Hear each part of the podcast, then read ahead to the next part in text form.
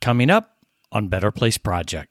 So, I really wanted to do a deeper dive on his teachings, and I'm about halfway through this course. And one of the things they tell you to do is each night keep a journal and take a couple of minutes to simply write at the top of the journal the magic I witnessed today. And write down a few things that happened that day that were magical. And this can be so powerful to end the day focusing on the beautiful and unexpected that occurred in your life. So much of what happens in our lives truly is magical. We just need to notice it, and it can change our life. Make the world a better place. Make the world.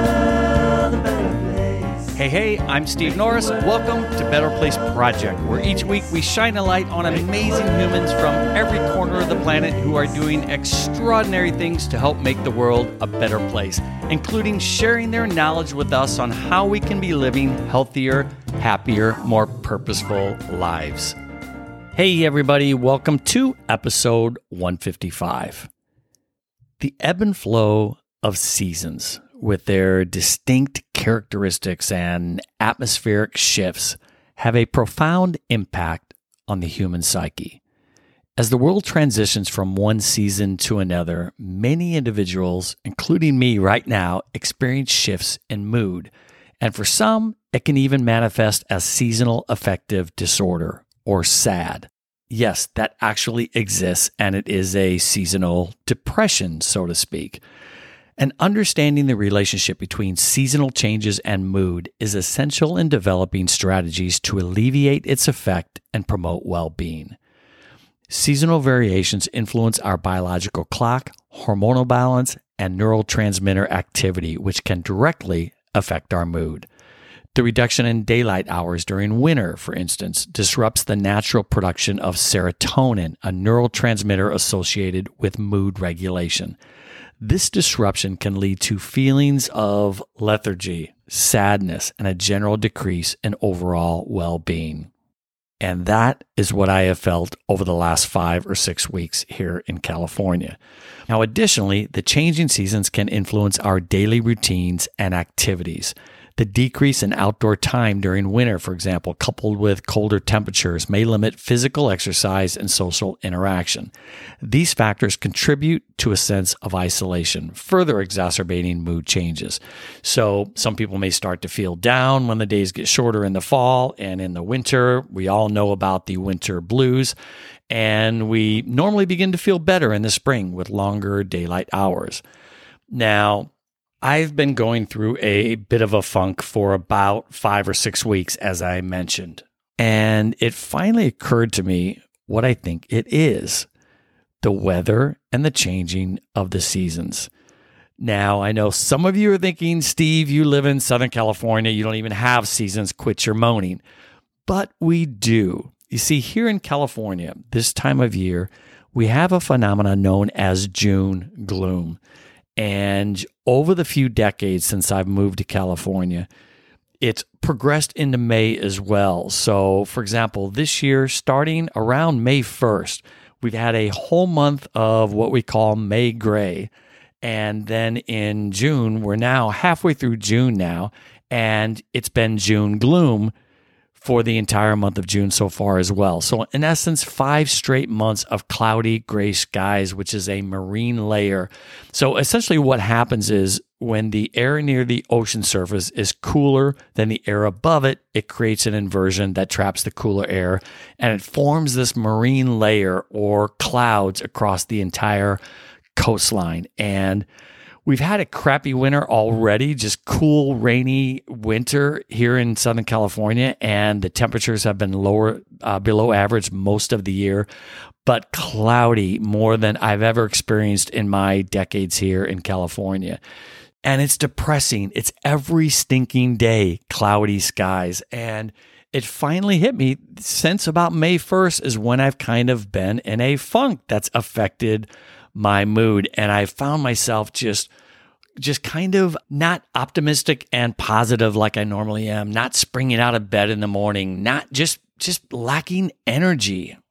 And I haven't really been able to put my finger on why I am in a funk. And I think that's what it is these crazy seasons.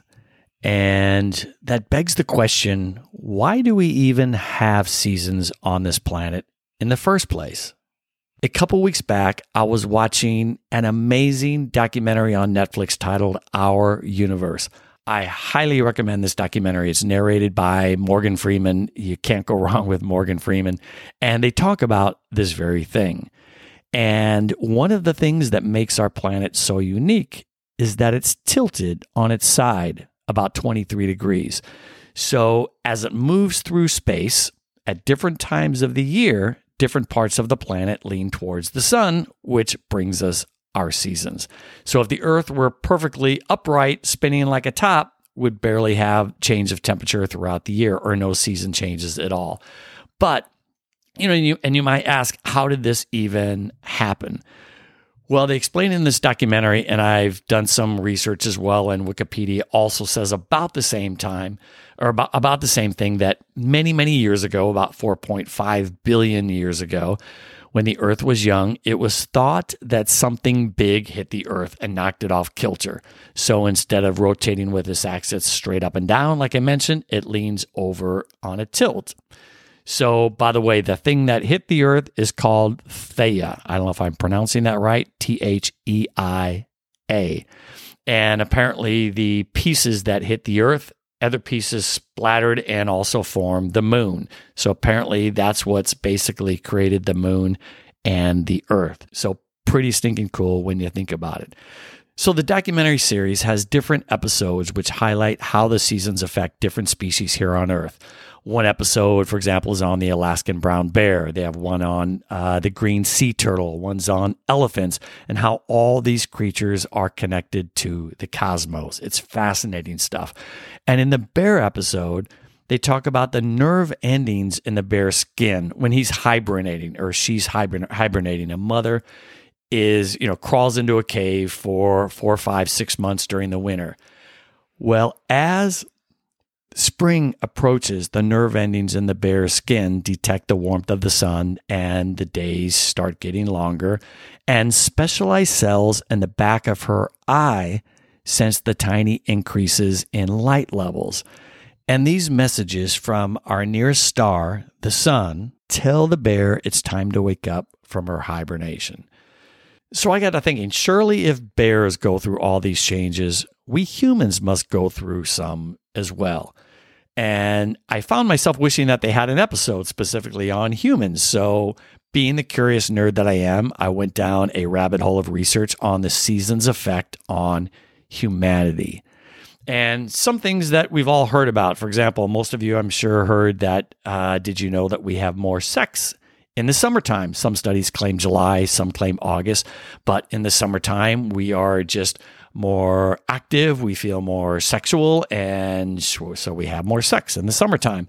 And have you ever noticed how we tend to crave heartier, big meals in the wintertime? Well, it takes more calories to keep us warm, so we tend to crave more carbs in the wintertime as well. And according to Psychology Today, we've long recognized that animals often show strong seasonal rhythms in their behaviors linked to external factors like the length of day or the ambient temperature. Hormone levels often fluctuate with the seasons, and behaviors like nesting or building of a den or bird migrations, food storage, peak and ebb, and whatnot across the year. And to no surprise, I did find articles about psychologists wondering about the effect of the changing of the seasons on the human minds and bodies. And some seasonal rhythms in some human physiological functions have been noted. For example, there is evidence for seasonal rhythms in blood pressure, cholesterol levels, the number of calories consumed, and even a seasonal fluctuation in birth rate. There is, however, long-standing disagreement about whether humans show, or at least whether all humans show, consistent seasonal variations in more complex behaviors. Now, Seasonal rhythms operate across a relatively long period of time. Other rhythms fluctuate fairly quickly, peaking and ebbing away across a period of only 24 hours. These rhythms, as we know, are called circadian rhythms from the Latin circa diem, meaning about a day. The tendency to be active during daylight hours and to sleep when it's dark is a circadian rhythm. And there are slower infradian rhythms that fluctuate over a longer period than just one day, like, for example, menstruation, or faster ultradian rhythms that vary several times during a 24 hour period, like the rhythm between slow wave sleep, which is non dreaming, and dreaming sleep, which is REM sleep. So, um, and these cycles, which are generally about 90 minutes during the night. So, annual and circadian rhythms are tied to the amount of sunlight available and in turn are monitored by a region of the hypothalamus called the suprachiasmatic nucleus, or SCN. Cells in the SCN get direct input from the retina via the optic nerve about the amount of light available in the world around us. In turn, the SCN then serves as the master timekeeper or pacemaker for circadian and seasonal rhythms in our bodies and our minds. As the sunlit day fades into darkness, the SCN signals the pineal gland to release a hormone called melatonin, which a lot of us take that in. Can get it at your local drugstore. And that begins the shift of the brain from wakefulness to sleep. The return of the light at the break of day signals the end of melatonin secretion and the beginning of wakefulness.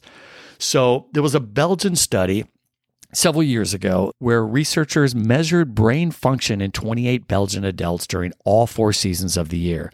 And in an interview with the Huffington Post, Dr. Gilles Vandewalle neuroscientist at the University of Liège and the study's lead author, said, Mood and immunity are well known to change with seasons in humans, and there are indications that several brain aspects could also be seasonal.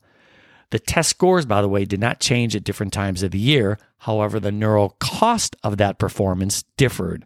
In the summer, brain activity peaked on the attention tasks, and during the winter, they used significantly less brain activity involved in attention. On the memory task, brain activity peaked in autumn and hit a low in the spring. So, this might be a part of the reason why I'm feeling this kind of funk here in the spring, but we'll talk more about that in a second. So the brain is more active in the summer when attention tasks are being performed, whereas in the fall, memory recall uses more brain activity. So, what does this suggest? It's possible that the brain adapts its level of efficiency to the time of year. So, that explains, or at least partially explains, why I've been in a fog. And many experience more depression during winter months. And as I mentioned, there's a disorder called seasonal affective disorder, SAD, which reportedly affects approximately 10 million adults in the United States alone. A 2001 study published in the Journal Archives of General Psychiatry found that people suffering from SAD secreted the hormone melatonin for longer periods during winter nights than during summer nights, a fluctuation also seen among mammals whose behavior varies seasonally. Normally, human production of melatonin, which regulates sleep and is called the hormone of darkness, does not vary with the seasons, says Life Science. So, what can we do about all this? Like I said, I have hardly seen the sunshine in six weeks, and that clearly has a major effect on me. I need sunshine and I thrive it. So, and it's like I said, put me into this funk. So again, I've done a little more research on how do we come out of a seasonal funk, and I'm going to share some of those with you that hopefully will be of value to you. Number one, get some vitamin D. And believe it or not, we can still get vitamin D on a cloudy day. It just means you need to get out and get a walk. And if it's still cold where you live, in fact, if you're listening from Australia and New Zealand, you're in the southern hemisphere, you're coming into winter. So sorry, guys, you're now coming into what we're finally uh, have just come out of or are coming out of here in Southern California. So, but even in the wintertime, you just need to get outside, even if it's cold, and spend 15 minutes with no sunscreen on your face or your hands. And if it's if it's warm enough, uh, maybe on your arms as well. And that's all you need to get the vitamin D that you need. We often hear about the risks of getting too much sun. Now, while it's true that sunburns and skin cancer are very real threats and that SPF is essential, there's also positive effects of sun exposure. The sun is much more than its potential pitfalls and can do plenty of good things for your body. So, soaking up some sunlight can do wonders for your mind, your bones, and more. When you give your skin access to a healthy dose of the sun's rays, you are likely to experience some tangible benefits immediately. And here are the five ways the sun can affect your mental and physical health. As I mentioned, get that vitamin D. Number two, it can improve your mood. We've all talked about turn on that sunny disposition. Well, there's something to it. Get out in that sun and it increases your serotonin, helps you stave off sad, and sun exposure can also help people with anxiety and depression, especially in combination with other treatments. It can lead to higher quality sleep. The serotonin that I just mentioned does more than boost your mood. It might also help you get more restful sleep at night. Working in tandem with serotonin is melatonin, as we talked about. And melatonin lulls you into a slumber, and the sun helps your body produce it. So if you're suffering from insomnia, try to stick to traditionally light and dark cycles, getting sunlight during the day so you can catch some Z's at night. Stronger bones, as I mentioned, low vitamin D has been linked to diseases like osteoporosis and rickets. And one of the most specific benefits of vitamin D is earning stronger bones and teeth. So get your vitamin D. And while calcium intake is also crucial for bone health, getting enough sun helps your body absorb that calcium. Another benefit low blood pressure. When sunlight hits your skin, your body releases nitric oxide into your blood. And this compound brings down blood pressure and improves your heart health. So, maintaining healthy blood pressure can reduce your risk of cardiac disease and stroke. So, yet another reason. Um, and it's fun. It's just fun to be outside. So, get out and enjoy yourself. And and there's other research out there that shows that a drop in serotonin, also called the happiness neurotransmitter in the body, may play a role in our moods and with other people experiencing sad. Other things that we can be doing to get ourselves out of a funk. Anything that brings you joy. Read a good book, put on your favorite band, go get a massage spend some time with your family. Engaging in regular physical exercise, even in indoor settings, is crucial for combating mood changes associated with seasonal transitions. So get out, release those endorphins, boost energy levels, and you'll promote a sense of accomplishment and well being. Another one that we talk about on this show constantly, but it's so important, guys mindfulness and self care. Practicing mindfulness techniques such as meditation, breath work, breathing exercises can help manage stress and enhance emotional resilience. So try it if you have not done it. And this is my favorite learn a new skill, take a class, or take up a new hobby. I have recently just taken up surfing and through this last six weeks where I've been in this funk, five or six weeks, surfing has been my oh my gosh, it's been my savior. I, no matter how low I'm feeling when I'm walking to the beach with my surfboard, when I'm walking back, I'm on a cloud. So, and I absolutely, well, a month and a half ago, I absolutely sucked at it, but I was determined to not suck. So every time I go, I'm getting a little bit better, a little bit better. And now I'm actually catching waves and having a blast. So take a, take a class take up a new hobby, try something you've always wanted to try. And I'm just having a blast. And it has been, like I said, saving grace for me. Even being out there surfing in this cloudy, crappy weather, I'm having a ball. So imagine how I'm going to feel when I'm out there surfing when the sun actually comes out this summer. And I also want to point out if you do find yourself getting down and none of the things I'm talking about here are working, don't be afraid to seek help. It is essential to reach out for support when you're experiencing major mood changes or symptoms of depression, especially if they go on for a prolonged period of time. So don't be afraid to get help.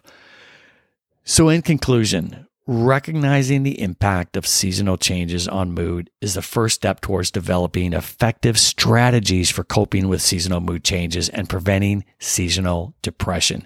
So, by incorporating some of these things, even light therapy, outdoor exposure, physical activity, mindfulness practices, learning a new skill or hobby, and seeking support when needed, we can navigate the challenging seasons with resilience and prioritize our mental well being.